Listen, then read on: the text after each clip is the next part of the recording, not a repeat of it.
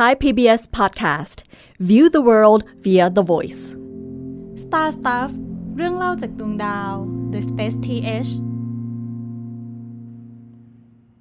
สวัสดีครับ ผมตั้นนัทนนท์ดวงสูงเนินครับ สวัสดีครับ ผมปรับเชยพัฒน์อาชรงับโรคครับ กลับมาอยู่กับรายการ Star Stuff อีกแล้วนะครับ ครับเรื่องราววันนี้จะเป็นของพี่จะเป็นเรื่องราวฝั่งเทคอีกแล้วครับ นะครับ เดี๋ยวเดี๋ยวไว้ไปปลายท้ายๆปี ค่อยแบบว่ามาเบาสมองกันด้วยเรื่องแบบปรัชญาไม่ การการสำรวจอวกาศก็เป็นเทคโนโลยีไม่เกี่ยวเลยฮะการสำรวจอวกาศก็เป็นเทคโนโลยีนะครับครับอะโอเค เข้าเรื่องกันเลย วันนี้อยากจะมาคุยเรื่องที่ใกล้ตัว แต่ว่ามันน่าทึ่งมากครับ คือจะบอกว่าใกล้ตัวก็ได้ จะบอกว่ามันไกลตัวก็ได้ เพราะว่ามันจะเป็นเทคโนโลยีหนึ่งที่ ถูกเอาไปใช้บนอวกาศนะครับ แล้วก็ปัจจุบันเนี่ยมีการเอาเทคโนโลยีเนี้ยไปใช้เรียบร้อยแล้วครับแล้วก็ในอนาคตเนี่ยมันจะเป็นเทคโนโลยีที่ได้รับความนิยมอย่างแพร่หลายมากๆอะนะครับ เทคโนโลยีที่ว่าเนี้ยก็คือเทคโนโลยีที่ทุกคนในบ้านมีอะจริง ๆ ก็น่าจะเดาออกแล้วไม่รู้จะมาเปรยอะไรเยอะแยะมากมายเนาะเดาออกจากหัวข้ออยู่แล้วนะคครัรับบชื่อตอนก็บอกอยู่ ชื่อตอนก็บอกอยู่ครับ ก็วันนี้จะมาคุยกันเรื่องเทคโนโลยี Wi-Fi ในครับอวกาศนะครับอืมซึ่งพอบอกว่า Wi-Fi ในอวกาศเนี่ยอะอะให้ปั๊บถามปั๊บเล่นๆว่าอืมพอบอกว่า Wi-Fi ในอวกาศ คิดว่าพี่จะเล่าเรื่องอะไร ก็โหโหถามมาแบบนี้อาจจะยากแต่ว่าถ้าตอนที่นึกอะหาเวลาเราพูดถึงการสำรวจอวกาศอืมอะไรแบบเนี้ยเราก็น่าจะไม่นึกถึง Wi-Fi กันเนาะอืมแบบอย่างเช่นเอ่อไอพวกสถานที่ที่อยู่บนโลกอ่าฮะมันก็เป็นพวก สถานีวิทยุ แบบเอออาร์เรเทอาร์เรเทเลสโคปอะไรเงี้ยแบบอืมอืมก็มันส่วนใหญ่มันจะแบบใช้สัญญาณวิทยุหมดเลยอะไรประมาณนี้ใช่ครับใช่แบบไม่ได้มีใครพูดถึงกับเรื่องที่มันดูดูใกล้ตัวมากเออขึ้นอย่าง Wi-Fi ครับฮะคือเวลาที่เราบอกว่าเราอยากคุยเรื่องอวกาศกับ Wi-Fi เนี่ย คนก็อาจจะคิดว่า เฮ้ย เราต้องมาบอกแน่เลยว่า Wi-Fi เนี่ยมันเป็นผลผลิตมาจากอวกาศ มาจากเอ่อการเอ่อเทคโนโลยีอวกาศ โครงการอพอลโลอะไรก็แล้ว แต่ที่มันนำไปสู่การประยุกต์เอาคลื่นแม่เหล็กไฟฟ้าเนี่ยกี่อือฮึกิกะเฮิรตซ์ก็ว่าไปเนี่ยมาใช้ในชีวิตประจำวัน ซึ่งเอาจริงมันก็ใช่นะครับ แต่ว่าในวันเนี้ยเราจะมามองอีกมุมหนึ่งว่าจริง ๆ แล้วเนี่ยมันไม่ใช่ว่าเทคโนโลยีอวกาศอะมันส่งผล ต่อเอ่อเทคโนโลยีบนโลกอย่างเดียว แต่ว่าเทคโนโลยีที่เป็น consumer product บนโลกอะอืมมันก็ส่งผลต่อวิธีคิดของคนที่ทำงานอวกาศได้เหมือนกันอืมนะครับครับก่อนอื่นต้องเปิดก่อนว่า Wi-Fi คืออะไรนะครับ Wi-Fi เนี่ยมันเป็นวิธีในการสื่อสารนะครับของอาอุปกรณ์อิเล็กทรอนิกส์สองชิ้น ที่ต้องการที่จะส่งข้อมูลหากันเนาะซึ่งต้องบอกว่า Wi-Fi ในที่เนี้ยไม่ใช่อินเทอร์เน็ตนะ อินเทอร์เน็ตกับ Wi-Fi เป็นคนละเรื่องกันเลยอืมอินเทอร์เน็ตคือการที่คุณเอาเอ่อคอมพิวเตอร์อะหลายเครื่องอะมาต่อกัน แล้วก็ให้มันทำงานร่วมกันหรือว่าแชร์ข้อมูลผ่านกันได้ แต่ว่า Wi-Fi เนี่ยเรากำลังพูดถึงตัวเทคโนโลยีที่เอาคลื่นแม่เหล็กไฟฟ้ามาใช้ในการรับส่งข้อมูลกันอือฮึนะครับ อันเนี้ยเรียกว่า Wi-Fi คโดรับยที่ Wi-Fi เนี่ยมันก็จะมีองค์กรที่เรียกว่าเป็นผู้ดูแลมาตรฐานในการสื่อสารแบบเนี้ยนะครับ เหมือนกับ Wi-Fi เป็นภาษาภาษาหนึ่ง แล้วก็มีองค์กรองค์กรหนึ่งอะคอยมากำหนดเหมือนกับเป็นซินแท็กของภาษา หรือว่าเป็นแกรมมาของภาษานั้นๆว่าฮะเอ้ยวิธีการพูดเนี่ยมันจะต้องพูดยังไงให้มันเหมือนกันครับไม่อย่างนั้นต่างอุปกรณ์ทำขึ้นมารับส่งสัญญาณกัน พูดกันเหมือนคนละภาษา ก็ไม่สามารถที่จะสื่อสารกันได้นะครับอืมโดยที่องค์กรที่ถูกยกให้มาดูแลไอ้ตัวคลื่น Wi-Fi เนี้ยก็ชื่อว่า Wi-Fi Alliance นะฮะ ตรงไปตรงมามากเลย คือเป็นพันธมิตรแห่ง Wi-Fi ฮะแล้วแต่ละบริษัทอะก็จะมาเหมือนกับมาสมัครเป็นพันธมิตรกับไอ้ Alliance ตัวเนี้ยครับเพื่อที่จะเอาเทคโนโลยี Wi-Fi เนี่ยไปใช้นะครับ ซึ่ง Alliance เนี่ยมันก็จะเต็มไปด้วยบริษัทเทคโนโลยีต่างๆ Apple เอ่อ Sony HP อะไรก็แล้วแต่ที่มีการเอา Wi-Fi เนี่ยไปใช้กับ Product นะครับ โดยที่ Wi-Fi เนี่ยเขาก็จะมีมาตรฐานกำหนด นะครับเป็นมาตรฐานกำหนดขององค์กรที่ชื่อว่า IEEE IEEE คือจะอธิบาย IEEE ยังไงดีครับอือฮึคุณปั๊บเอ่อไอทิปโอีมันไม่มันเป็นมันเป็นมันเป็นองค์กรที่ใหญ่มากเออๆฮะก็คิดว่าถ้าพูดชื่อเต็มน่าจะน่าจะเห็นภาพมากขึ้น IEEE เนี่ยฮะมันย่อมาจาก Institute of Elect- Electrical and Electronic Engineers อืมก็คือเป็นสถาบันก ว้างมากของของ Electrical ก็คือ อะไรก็แล้วแต่ที่เกี่ยวกับไฟฟ้า แล้วก็ and วิศวกรร Electronic มทางไฟฟ้า Engineer ใช่ ก็มันเหมือนเป็นกลุ่มของคนแบบกว้างๆมากๆที่เขาทำหลายอย่างด้วยกันอะไรประมาณเนี้ยฮะก็เขาจะมีตั้งแต่กำหนดมาตรฐานครับของสิ่งต่างๆ แบบ i t r i p l e e 754 i t r i p l e e นู่นนี่นั่นที่ครับมันก็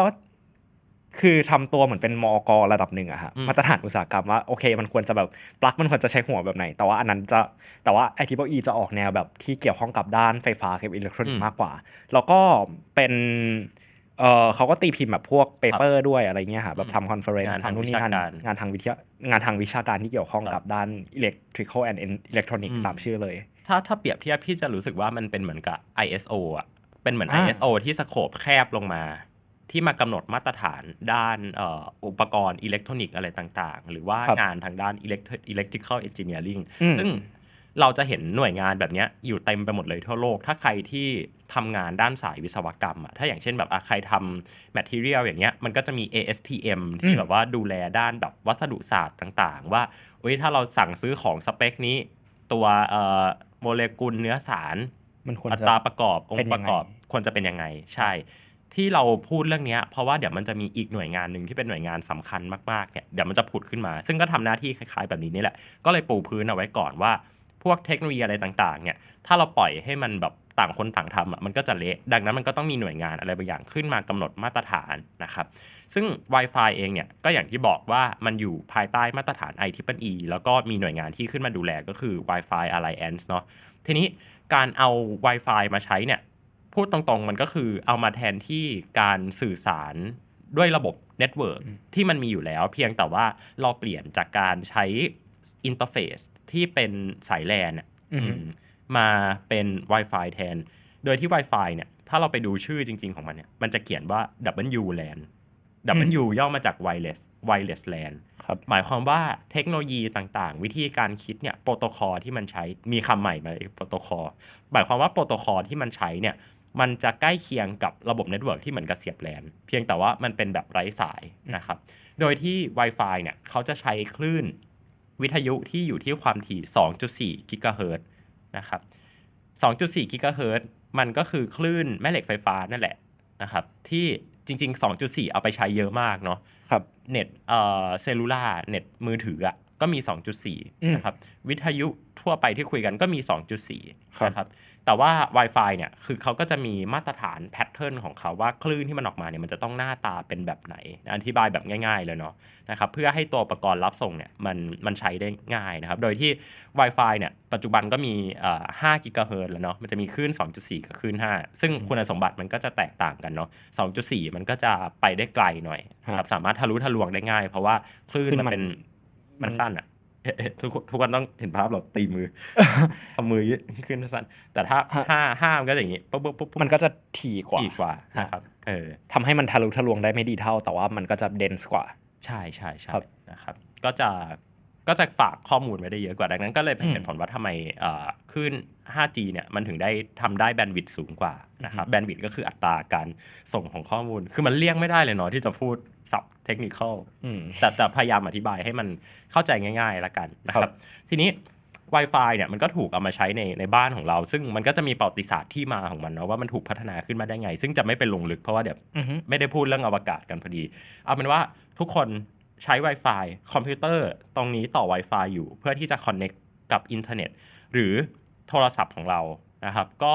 อาจจะเชื่อมต่อ Wi-Fi เนาะเวลาเราอยู่ที่บ้านนะครับครับองค์ประกอบสำคัญของการเชื่อมต่อ Wi-Fi คือคุณต้องมีเสา Wi-Fi แล้วคุณต้องมีเราเตอร์อืมแต่ว่ามันเป็นมันเป็นการรับส่งกันแบบรับและส่งอะเออออฮึคือคืออุปกรณ์ตัวหนึ่งอะรับทั้งรับและส่ง uplink กับ downlink ครับนะครับ ทีนี้ พูดเรื่อง Wi-Fi ไปแล้วจะบอกว่าจริง ๆ แล้วในโลกใบเนี้ยมันมีวิธีการสื่อสารด้วยคลื่นแม่เหล็กไฟฟ้าเนี่ย มากมายหลากหลายวิธีเลยอื มมากกว่า Wi-Fi มากๆ แล้วมันก็มีมาก่อน Wi-Fi มากๆนะครับ คนที่ประดิษฐ์เรื่องการเอ่อการสื่อสารด้วยคลื่นอิเล็กโทรแมกเนติกเนี่ยก็คือคุณมาโครนีที่เป็นคนคิดค้นวิทยุ อืมอืมครับ ซึ่งการคิดค้นวิทยุเนี่ยมันก็นำมาสู่คือแอปพลิเคชัน หรือว่าการใช้งานในช่วงแรกอะ่ะมันก็คือการเอามาใช้แบบบอดแคสติ้งข่าวสารอะไรต่างๆเนาะมีการฝาก ข้อมูลที่เป็นแบบข้อมูลเสียงไปกับวิทยุอือฮึไปสักพักหนึ่งก็เป็นยุคของเอ่อการส่งโทรเลขการส่งอะไรก็แล้ว แต่ผ่านคลื่นวิทยุไปได้นะครับ จนมาถึงแบบยุคยุคหนึ่งอะที่คลื่นวิทยุเนี้ยมันมันมีพัฒนาการมาก ๆ แล้วมันสามารถที่จะฝากข้อมูลจำนวนเยอะๆอะเข้าไปได้ผ่านวิธีการอะไรก็แล้ว แต่ซึ่งเราลงลึกไปคือมันคือการทำ Fourier transformation ครับซึ่งลึกไปอาจจะไม่พูด เดี๋ยวผิดด้วยอ่า แต่ว่าหลักๆของมันเนี่ย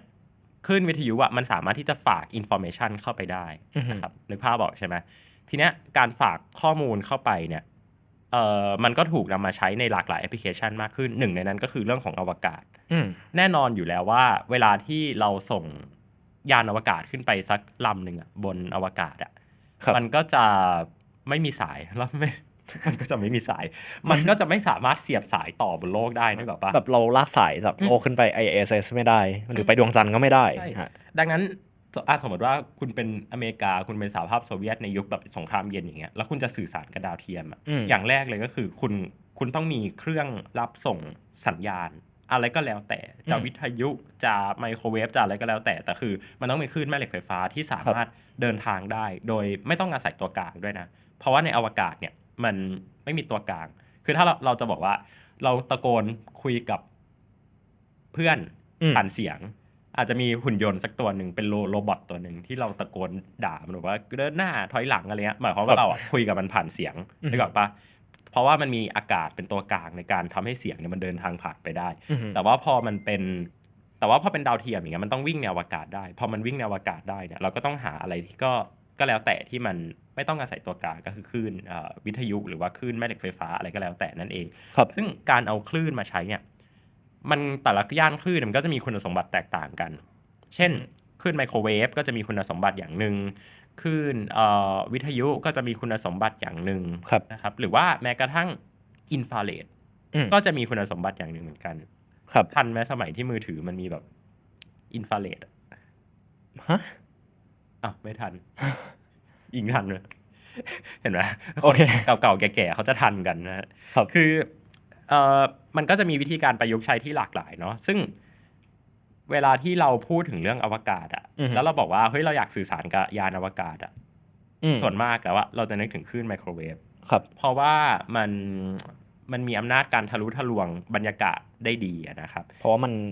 ยืดมันยืดไม่ได้เดนส์มาก ใช่มันยืดไม่ได้เดนส์มากนะครับ แล้วก็สามารถที่จะเดินทางได้ไกลด้วยครับดังนั้นการสื่อสารกับยานอวกาศส่วนใหญ่เนี่ยนะครับไม่ว่าจะเป็นยาน Voyager ยาน Perseverance ยาน Curiosity คือยานอวกาศแล้วทั้งหมดที่เรานึกชื่อได้รวมถึงกล้องโทรทัศน์อวกาศ James Webb กล้องโทรทัศน์อวกาศ Hubble เนี่ยที่อืมมันอยู่ในอวกาศอะเขาจะใช้คลื่นไมโครเวฟเป็นหลักครับนะครับ โดยที่ไมโครเวฟที่เขาใช้เนี่ยมันก็จะมีมันก็จะมีชื่อเรียกเนาะเขาจะเรียกว่า S band กับ X band นะครับ ซึ่ง S band กับ X band ก็จะมีคุณสมบัติที่แตกต่างกันไปเนาะครับนะครับ ในยุคอพอลโลตอนที่นักบินอวกาศส่งสัญญาณกลับมาที่โลกอะตอนที่เขาถ่ายทอดสดอะอันนั้นก็เป็นไมโครเวฟอืม เป็นไมโครเวฟเหมือนกัน แต่ว่ามันมีความแตกต่างกันอยู่ไมโครเวฟตอนนั้นกับไมโครเวฟตอนนี้ไมโครเวฟตอนนั้นเนี่ย มันเป็นคลื่นที่เหมือนกับ คิดขึ้นมาได้ยังไงก็ก็ก็ใช้ไปตามนั้นนะไม่ได้มีกำหนดมาตรฐานกลางอืมนั่นหมายความว่า หมายความว่าอะไร หมายความว่ามันต้องมีโปรโตคอลพิเศษที่นาซาจะคิดค้นขึ้นมาในตอนนั้น ก็เหมือนแต่ละภารกิจก็มีวิธีการของตัวเองใช่ก็คือเหมือนแบบเออจินตนาการว่าเรามีสีแล้วกันฮะแล้วแบบเราวาดรูปอะไรประมาณเนี้ยเราเราก็แค่ ก็แค่วาดไปโดยที่แบบไม่ได้มีมาตรฐานว่าคุณต้องวาดยังไง หรือแบบใช่ใช่มีคอมพิวเตอร์มีคีย์บอร์ดเครื่องหนึ่งเราพิมพ์อะไรก็ได้ แต่ไม่ได้มีเออมาตรฐานกลางว่าแบบต้องมี format ยังไง มีหัวเอกสารไหมอะไรยังไง ให้นึกภาพอืมไอ้ภาพนั้นนะที่ที่ JPL อะที่เป็นเอ่อนักวิทยาศาสตร์เอาเอาสีมาระบายอะอืมจากข้อมูล 0 1 0 0 1ฮะอะเพื่อที่จะสร้างมาเป็นภาพดาวอังคารภาพแรกเนาะอันนั้นเอออันนั้นอะคือคือแบบเหมือนเราสร้างภาษาขึ้นมาเองใช่จากตัวกลางที่มีอะไรอย่างเงี้ยฮะใช่อืมคือนึกอะไรได้ก็ทำ แต่ทีเนี้ยพอมาถึงยุคยุคนึงอะมันมันไม่ได้แล้วเว้ยเพราะว่าเฮ้ยไม่งั้นเราคิดภารกิจขึ้นมาสักภารกิจหนึ่งเราก็ต้องคิดภาโปรษาโตคอลใหม่ในการสื่อสารขึ้นมาใหม่เหรอฮะนะครับมันก็เลยมีการจัดตั้งหน่วยงานหน่วยงานหนึ่งนะครับเพื่อที่จะมาดูแลมาตรฐานด้านการสื่อสารในในเอ่อในอวกาศนะฮะโดยที่ไอ้หน่วยงานเนี้ยนะครับมันมีชื่อว่า CCSDS นะครับ CCSDS เนี่ยมันย่อมาจาก ชื่อมันยาวต้องเลื่อนหา The Consultative Committee for Space Data System ครับ ซึ่งก็ตามตัวเลยว่ามันเป็นองค์กรเป็นคอมมิตี้นะฮะที่มาดูแลเรื่องของ Space Data System ว่าคุณจะมีการกำหนด header ยังไง body ยังไง format จะต้องเป็นประมาณไหนนะฮะแล้วเขาก็กำหนดมาตรฐานมานะครับ ดังนั้นจะสังเกตว่าการสำรวจอวกาศยุคหลังๆเนี่ยมันเอ่อมันจะมีการนำเอาพวก อุปกรณ์จากค่ายอื่นน่ะมาใช้ได้ เช่นสมมุติว่าล่าสุดอินเดียส่งจันทรายานไปลงดวงจันทร์อย่างเงี้ย อินเดียก็สามารถที่จะใช้เอ่อตัวรับสัญญาณอะของ ESA มารับได้ หรือว่า Deep Space Network ก็รับได้นะคครัรับบสามารถทำงานร่วมกันได้ เพราะว่าเขาใช้ตัวโปรโตคอลเดียวกัน หรือว่าโปรโตคอลที่ใกล้เคียงกัน ดังนั้นวิศวกรเวลาคุณ train ขึ้นมาทีหนึ่งอะคุณไปทำให้ หน่วยงานอวกาศไหนก็ได้ เพราะว่าโปรโตคอลมันใกล้เคียงกันครับนะครับซึ่งไอ้องค์กรเนี้ยก็มีหลายหน่วยงานที่ที่เป็นเป็นสมาชิกเนาะอือฮึเอ่อจีน CNSA ก็เป็นสมาชิกองค์กรนี้ด้วยนะ ซึ่งน่าทึ่งมากเลยเนาะเพราะว่าปกติจีนเขาก็จะแบบมีมีความอินดี้ความขงอินตัวดี้เงไม่ยุ่งกับใคร หรือว่าจริงๆก็คือโดนแบนนะนะแต่ว่า จีนเนี่ย CNSA ก็อยู่ในอยู่ในเอ่อหน่วยงานนี้ด้วยอยู่ในมาตรฐานนี้ด้วยนะครับแล้วก็จิสตาของประเทศไทยเราก็ใช้มาตรฐานนี้ด้วยนะฮะเป็นเป็นองค์กรที่เขาเรียกว่าเป็น observer นะครับ ทีนี้ น่าจะพอเห็นภาพกันแล้วว่าเวลาเราติดต่อสื่อสารกับยานอวกาศเนี่ยมันมันติดต่อผ่านคลื่นแม่เหล็กไฟฟ้า แล้วก็มันมันมีองค์กรอะที่มาคอยกำหนดครับวิธีการนะฮะซึ่ง วิธีการเนี่ยถ้าถ้าลงลึกไปมากกว่าเนี้ยอยากให้อยากให้ลองไปเอ่อถ้าใครที่ไม่ได้มีพื้นฐานด้านนี้เลยเนาะอยากให้ลองเสิร์ชใน Google ว่า OSI โมเดลหรือว่า OSI layer ซึ่งไอ้โมเดลแบบเนี้ยถ้าใครที่เรียนด้านคอมพิวเตอร์หรือเรียนด้าน network จะคุ้นชินกับมันมาก เพราะว่ามันคือวิธีการมอง การมองการสื่อสารอะโดยที่ไอ้ OSI โมเดลเนี่ยเขาจะบอกว่าตัวเลเวลที่มันอยู่ล่างสุดเนี่ยต่ำสุดเนี่ย เขาจะเรียกว่า physical layer ครับแล้วด้านบนสุดเนี่ยเขาจะเรียกว่า application layer อืมเออ physical layer ก็คืออะไรที่มันมีความเป็นแบบเป็นฮาร์ดแวร์เป็นอะไรดิบๆ physical คือจับต้องได้เนาะนะครับส่วนแอปพลิเคชันมันคือมันคือสิ่งที่มันมีความเป็นเป็นนามประธรรมขึ้นมาแล้วนะครับ มันจะคล้ายๆกับภาษาเขียนโปรแกรมอะที่มันจะมีภาษา low level กับภาษา high level ถ้าเป็นภาษา low level ก็คือมันจะมันจะใกล้เคียงกับ ภาษาเครื่องคือเป็น machine 01001นะฮะถ้าเป็นภาษาที่แบบว่า abstract ขึ้นมาหน่อยคือจะเป็นภาษาระดับสูง อันนี้ก็เหมือนกัน ซึ่งวิธีการมองเออพวกโปรโตคอลการสื่อสารเนี่ยมันเขาก็จะมองกันตั้งแต่ตัวระดับที่มันล่างมากๆ physical layer แล้วก็ไปจนถึง application layer ครับไอ้ physical layer อะมันก็คือคลื่นที่เราคุยกันเมื่อกี้นี้อือฮึ get ปะเข้าเข้าเข้าใจปะเพราะว่าคลื่นเนี้ยคุณจะทำให้คลื่นมันออกมาหน้าตาเป็นยังไงก็ได้ แต่พอมันเป็นเลเวลที่มัน abstract ขึ้นมาเนี่ย คุณจะเอา บิตไบต์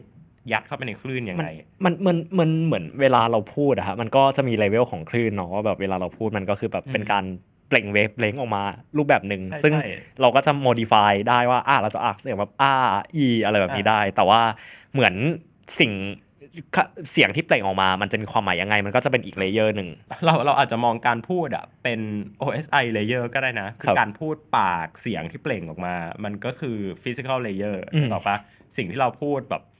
กาบกรอนฉันโครงหรือว่าปรัชญาที่เราพูดอาจจะเป็น application layer ซึ่งมันซับซ้อนมากๆคือเราอะจะอาจจะพูด แต่ไม่รู้เรื่องก็ได้ อาจจะพูดแบบเอออะไรก็ไม่รู้อ่าเออแต่คือเป็นข้อมูลที่แปลความไม่ได้เนาะอืมดังนั้นไอ้มาตรฐานพวกเนี้ยมันก็จะต้องดูแลตั้งแต่ physical layer อะไปจนถึง application layer ครับว่าเออข้อมูลที่มันจะถูกดีโคดออกมาเป็นยังไงอือฮึแล้วมันก็จะดูแลเรื่องการทำเอ่อ cryptographic ด้วยนะ ก็คือการการเข้ารหัสครับก็คือเหมือนกับเราพูดกันสองคนรู้เรื่อง เช่นแบบว่า เอ้ย วันนี้หนึ่งสองสามสี่ห้าอือฮึห้าสี่สามสองหนึ่งห้าห้าโอ้โหเฮ้เฮ้อันนี้ก็คืออาจจะแปลว่าแบบเอ้ยวันนี้เราจะไปกินข้าวกันที่ไหนดี ประมาณนี้เนาะประมาณนี้แบบว่า basic basic ทีนี้ก็ยังไปไม่ถึง Wi-Fi เลยครับ คืออะแล้วมันแล้วแล้ว Wi-Fi มันเกี่ยวข้องกันยังไงคำถามมันมันเป็นอย่างนี้ว่า เอ้ย แล้ว ถ้ามันมีมาตรฐานพวกนี้อยู่แล้วอะแล้ว Wi-Fi อะมันมันจะมีทำไมนึกออกปะคือ คือตอนเนี้ยเหมือนเรากำลังแยกว่าโปรโตคอลที่ใช้ในการสื่อสารบนอวกาศ กับโปรโตคอลที่กำลังใช้สื่อสารบนโลกอืมเออ ไม่ได้มีความเกี่ยวข้องกัน แต่ทีเนี้ยประเด็นก็คือ ถ้าเราไปดูจำนวนของengineer ที่เข้าใจ Wi-Fi config Wi-Fi ได้ แล้วก็เอ่อคุ้นชินกับโปรโตคอลที่ Wi-Fi ใช้ และทำงานกับพวกโปรโตคอลอย่าง TCP/IP หรือว่า UDP อะไรอย่างเงี้ยที่มันที่มันเป็นสิ่งที่เราคุ้นชินกันอยู่แล้ว เพราะเราทำคอมพิวเตอร์กันเนาะครับจำนวนวิ engineer พวกนี้มันเยอะกว่าคนที่ไปเรียนเรื่องอวกาศล้วนๆมากอืมดังนั้นโอเค คุณอาจจะมีโปรโตคอลที่มันที่มันดีมากๆ solid มากอืมๆแต่คนน้อยคนน่ะที่ที่ใช้เป็นน่ะครับมันก็ไม่มีประโยชน์ถูกป่ะอืม นึกภาพว่าเราต้องเขียนโปรแกรมคุมยานอวกาศอะแล้วยานอวกาศแต่ละยานอะก็มีโปรโตคอลภาษาของตัวเอง คือเขียน C ไม่ได้ เขียน Python ก็ไม่ได้ คือก็เหมือนแบบเราต้องที่ที่บอกไปเมื่อกี้หาว่าเราต้องสร้างภาษาใหม่เออขึ้นมา เองทุกรอบที่มีการสร้างยานลำใหม่ ซึ่งมันก็ดูไม่ใช่อะไรที่ที่ที่ที่มันใช่ดูเอ่อประหยัดเวลาประหยัดรีซอสอะใช่ ก็เลยก็เลยเป็นเหตุผลว่า เอ้ย ถ้าอย่างนั้นเราก็เอาสิ่งที่มันมีอยู่แล้วอะมาใช้ไม่ได้เหรอครับซึ่งจริง ๆ มันเป็นอย่างนั้นนะคือคือหมายความว่าเราไม่ได้มองแค่ว่า Wi-Fi เป็นตัวเทคโนโลยี Wi-Fi แต่ว่าภายใต้เทคโนโลยี Wi-Fi มันก็มี practice หรือว่าวิธีการที่มันดีมากๆอะไรบางอย่างอะอยู่ในอยู่ในไอ้ Wi-Fi อยู่ในวิธีการการทำงานของ Wi-Fi แล้วก็หยิบยกอะไรบางส่วนมาอือฮึมันก็เลยทำให้ไอ้องค์กร CCSDS เนี้ยมันเติบโตขึ้นเรื่อยๆนะครับ ทีนี้ มันเติบโตขึ้นเรื่อยๆ มันก็เลยเอ่อมีการเอานำเอามาตรฐานใหม่ๆอะมาใช้ขึ้นเรื่อยๆนะครับ ทีนี้ยังไปไม่ถึง Wi-Fi อีกแล้วอยากเล่าเรื่องนี้ก่อนอยากเล่าว่าจริง ๆ แล้วเนี่ยในการสื่อสารกับยานอวกาศเนี่ยมันไม่ได้แค่เราที่อยู่บนโลก แล้วสื่อสารกับยานอวกาศ แล้วมันจบนะคือให้เรามองว่ายานอวกาศคือคอมพิวเตอร์เครื่องหนึ่งแล้วในคอมพิวเตอร์เครื่องนั้นน่ะมันก็มี ตัวโปรแกรมมีคอมพิวเตอร์ย่อยอีกหลาย ๆ เครื่องอยู่ภายในนั้น ครับ ซึ่งมันก็จะต้องมีการติดต่อสื่อสารกัน ก็จะมีมาตรฐานของของตัวมันเองเข้าไปอีก ทีเนี้ยไม่ใช่ว่าคอมพิวเตอร์ทุกชิ้นที่เดินทางไปกับยานยานนั้นนะมันจะอยู่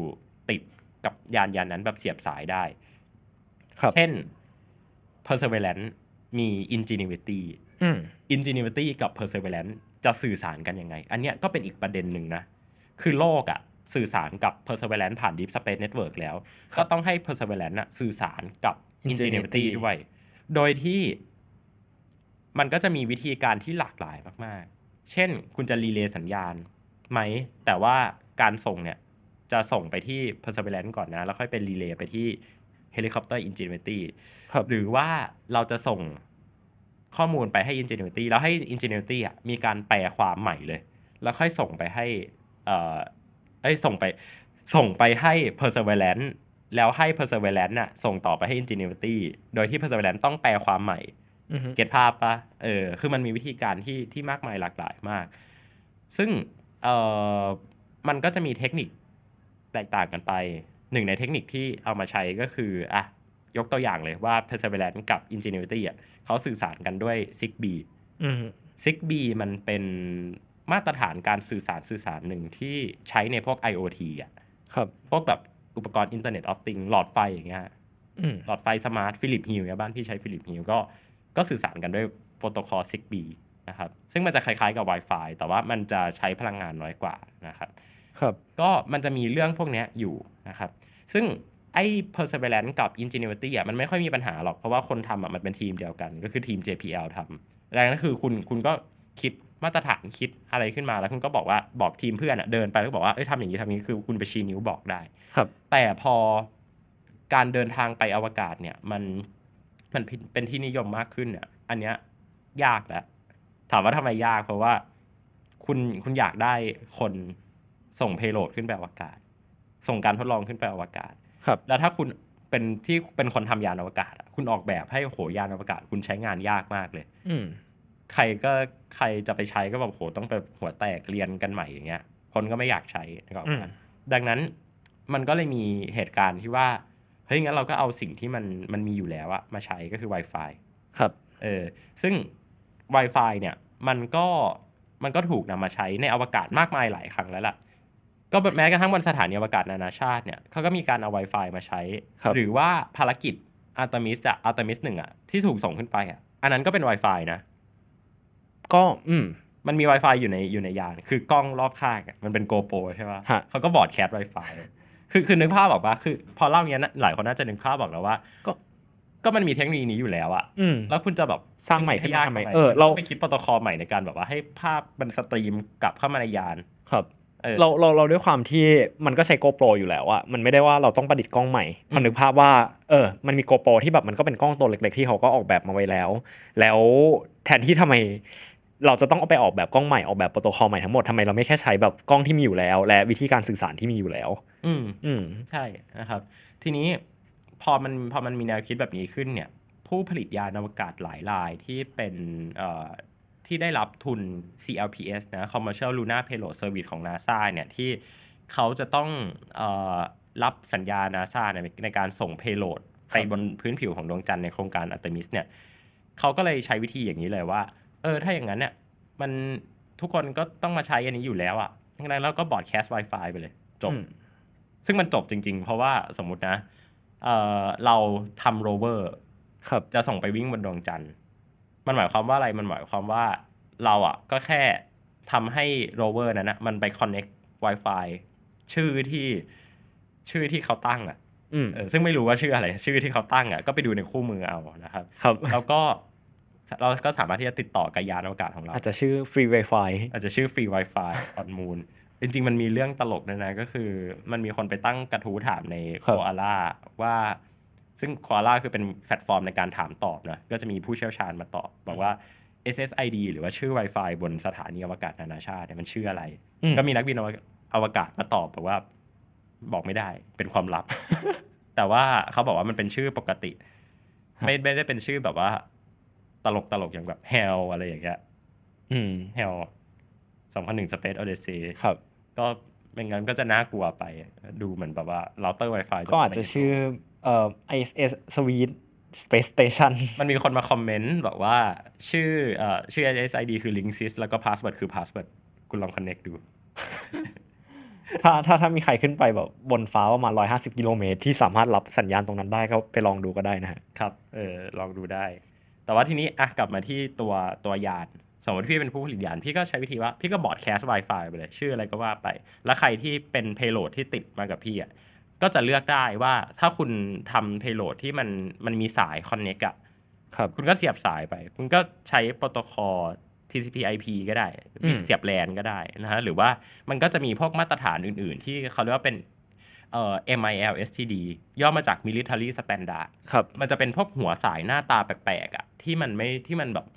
มันดูมีความปลอดภัยแล้วมันก็แบบว่าดูแบบดูสีเขียวกว่าครับพวกแบบการจิ้มสายแลนอะไรเงี้ยเขาจะเรียกว่า military standard เนอะอือหือนะฮะมันคือพวกไวริงในอุปกรณ์ พวกแบบอย่างเครื่องบินลบ หรือว่าเรือลบหรือว่าเอ่อ F 3 5อะไรเงี้ยถ้าเราไปแกะดู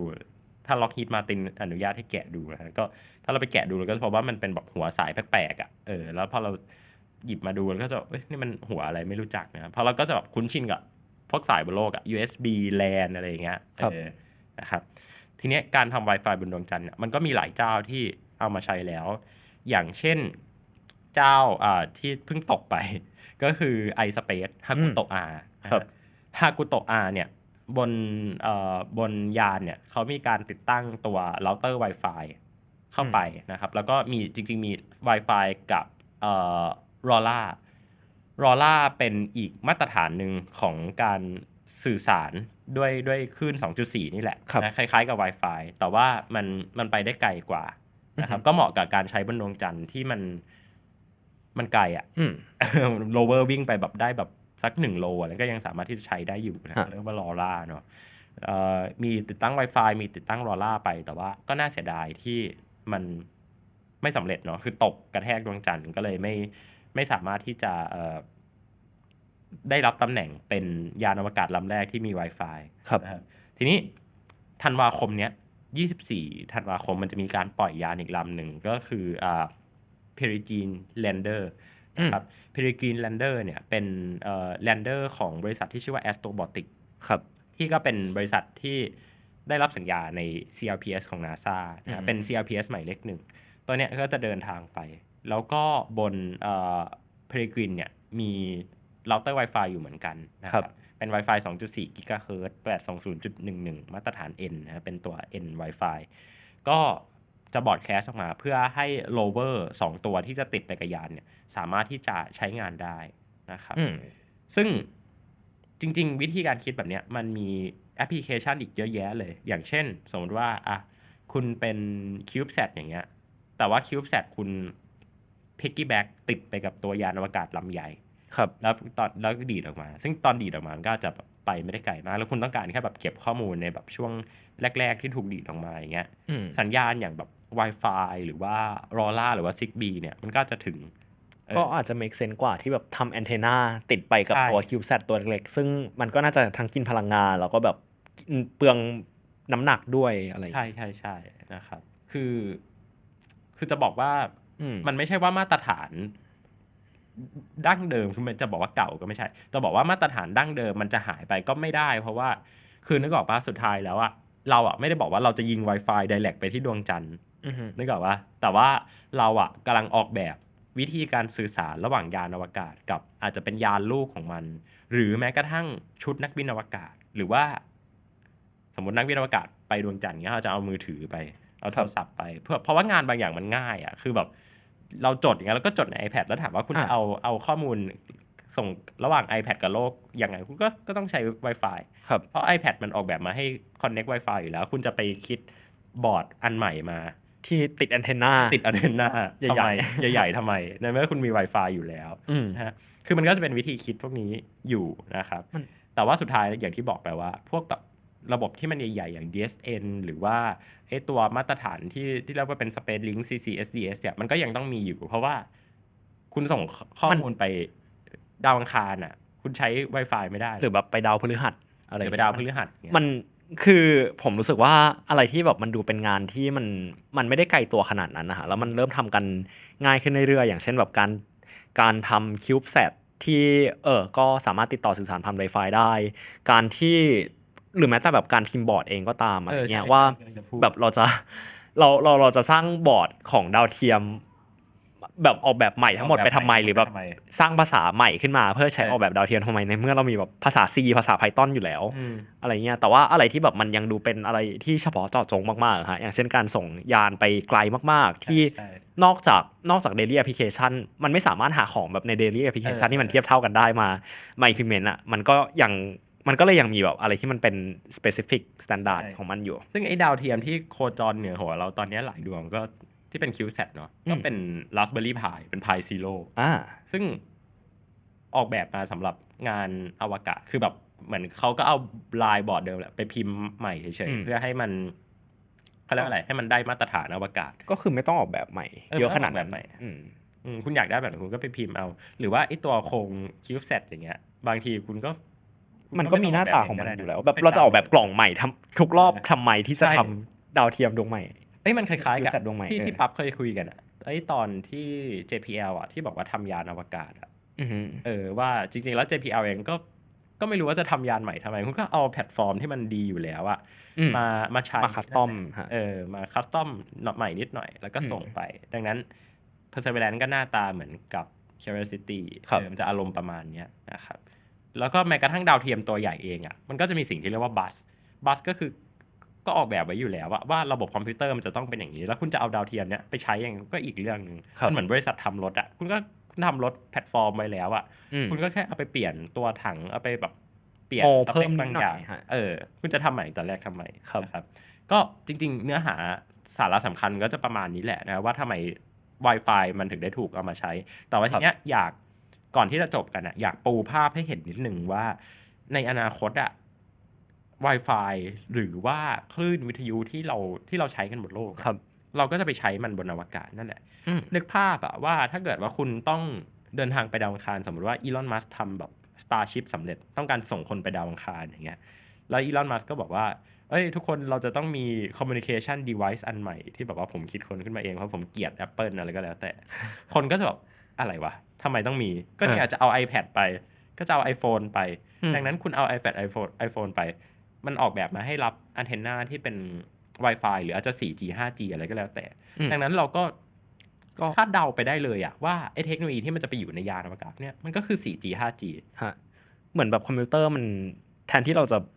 ออกแบบหน้าตาของคอมพิวเตอร์ใหม่ เขาเรียกว่าแบบเป็นคอมพิวเตอร์ human interaction เนาะอืมเอ่อคอมพิวเตอร์ human interface คือแทนที่เราจะต้องมานั่งออกแบบใหม่ว่าเออคีย์บอร์ดมันควรจะเรียงยังไงเออเออเราควรจะมีคีย์บอร์ดไหมทำไมเราไม่แค่แบบใช้สิ่งที่มนุษย์รู้อยู่แล้ว มันแค่แบบเปลี่ยน context ไปนิดหน่อย ก็คือแบบเราก็พิมพ์งานบนโลกกับพิมพ์งานบนอวกาศ กับพิมพ์งานที่ดาวอังคารก็ก็ไม่มันก็ไม่ได้ต่างกันแบบ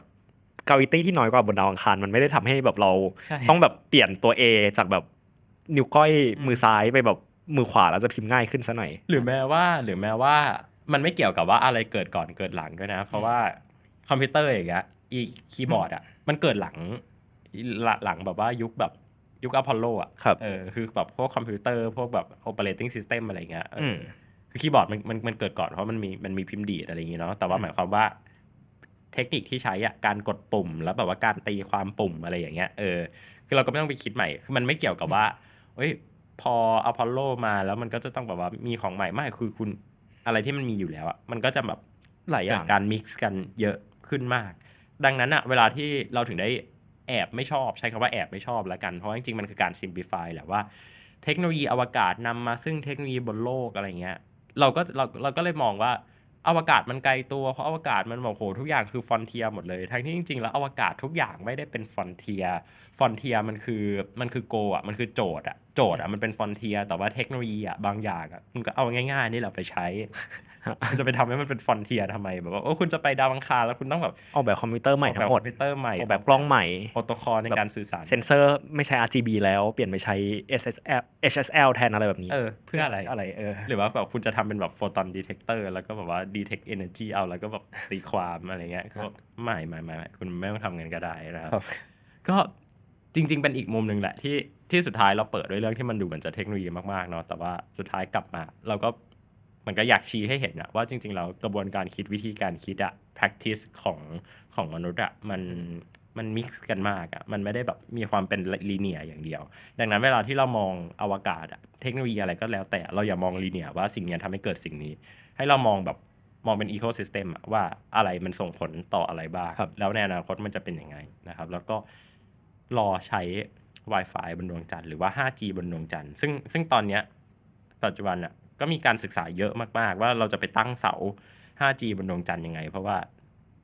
มันก็จะต้องมี IoT บนดวงจันทร์อะนึกภาพคุณไปตั้งฐานบนดวงจันทร์เยอะๆใช่ป่ะ แล้วคุณก็มีอุปกรณ์เยอะมากเลยไอ้นู่นก็จะ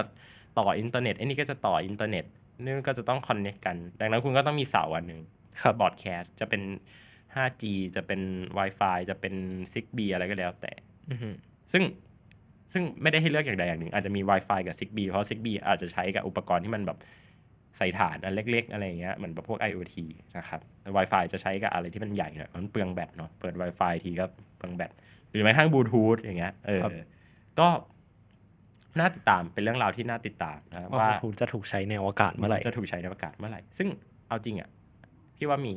อืมแค่รอบเนี้ยยังไม่ได้หาข้อมูลมา แต่พี่โอเคว่านาน่าจะมีแหละ ได้ครับ เออ ก็ รอดูละกันว่าเราจะได้เห็นเทคโนโลยีอะไรบ้านๆเนี่ยเอาไปใช้กับอวกาศอีกเฮ้ยมันเหมือนแบบกินข้าวอะไม่จบสิ้นทักทีแบบว่านักบินอวกาศอะใช้ช้อนกินข้าว แล้วก็บอกว่าไม่ได้เราใช้ช้อนกินข้าวไม่ได้เราต้องมีช้อนอันใหม่อยู่บนอวกาศหรือว่ากินข้าวใช้จานไม่ได้อะไรอย่างเงี้ยฮะเออก็เราจะคิดใหม่ทำไมเราคิดใหม่ทำไมนะคครัรับบก็ ฝากเอาไว้ประมาณนี้ครับโอเคครับก็ตอนแรกเหมือนจะซีเรียสจริงจังหลังๆ จบไปกินข้าวอยู่แล้วชอบเปรียบเทียบอะไรแปลกๆนะครับก็สำหรับใครที่อยากจะติดตามรับฟังเรื่องราวเกี่ยวกับอวกาศเนาะที่ไปผูกโยงกับทุกสิ่งทุกอย่างแม้กระทั่งจานข้าวนะครับ ก็สามารถติดตามพวกเราได้ผ่านทางไทย PBS Podcast นะครับ ช่องทาง podcast ที่ทุกคนกำลังฟังอยู่ตอนนี้นะครับ Apple Podcast Google Podcast แล้วก็เว็บไซต์ไทย PBS Podcast นะครับแล้วก็ใครที่อยากรับชมเป็นวิดีโอ ตอนนี้เราก็มีวิดีโอ podcast นะครับอยู่บนเอ่อ YouTube ของไทย PBS Podcast ด้วยนะครับครับสำหรับตอนนี้ก็ฝากเอาไว้เพียงเท่านี้ละกัน ผมเต้นนัทนนท์ดวงสูงเนินครับ ผมปรับเชพัฒน์อาเชืองนับโรคครับ ลาคุณผู้ฟังทุกคนไปก่อน สวัสดีครับ สวัสดีครับ Star Stuff เรื่องเล่าจากดวงดาว The Space TH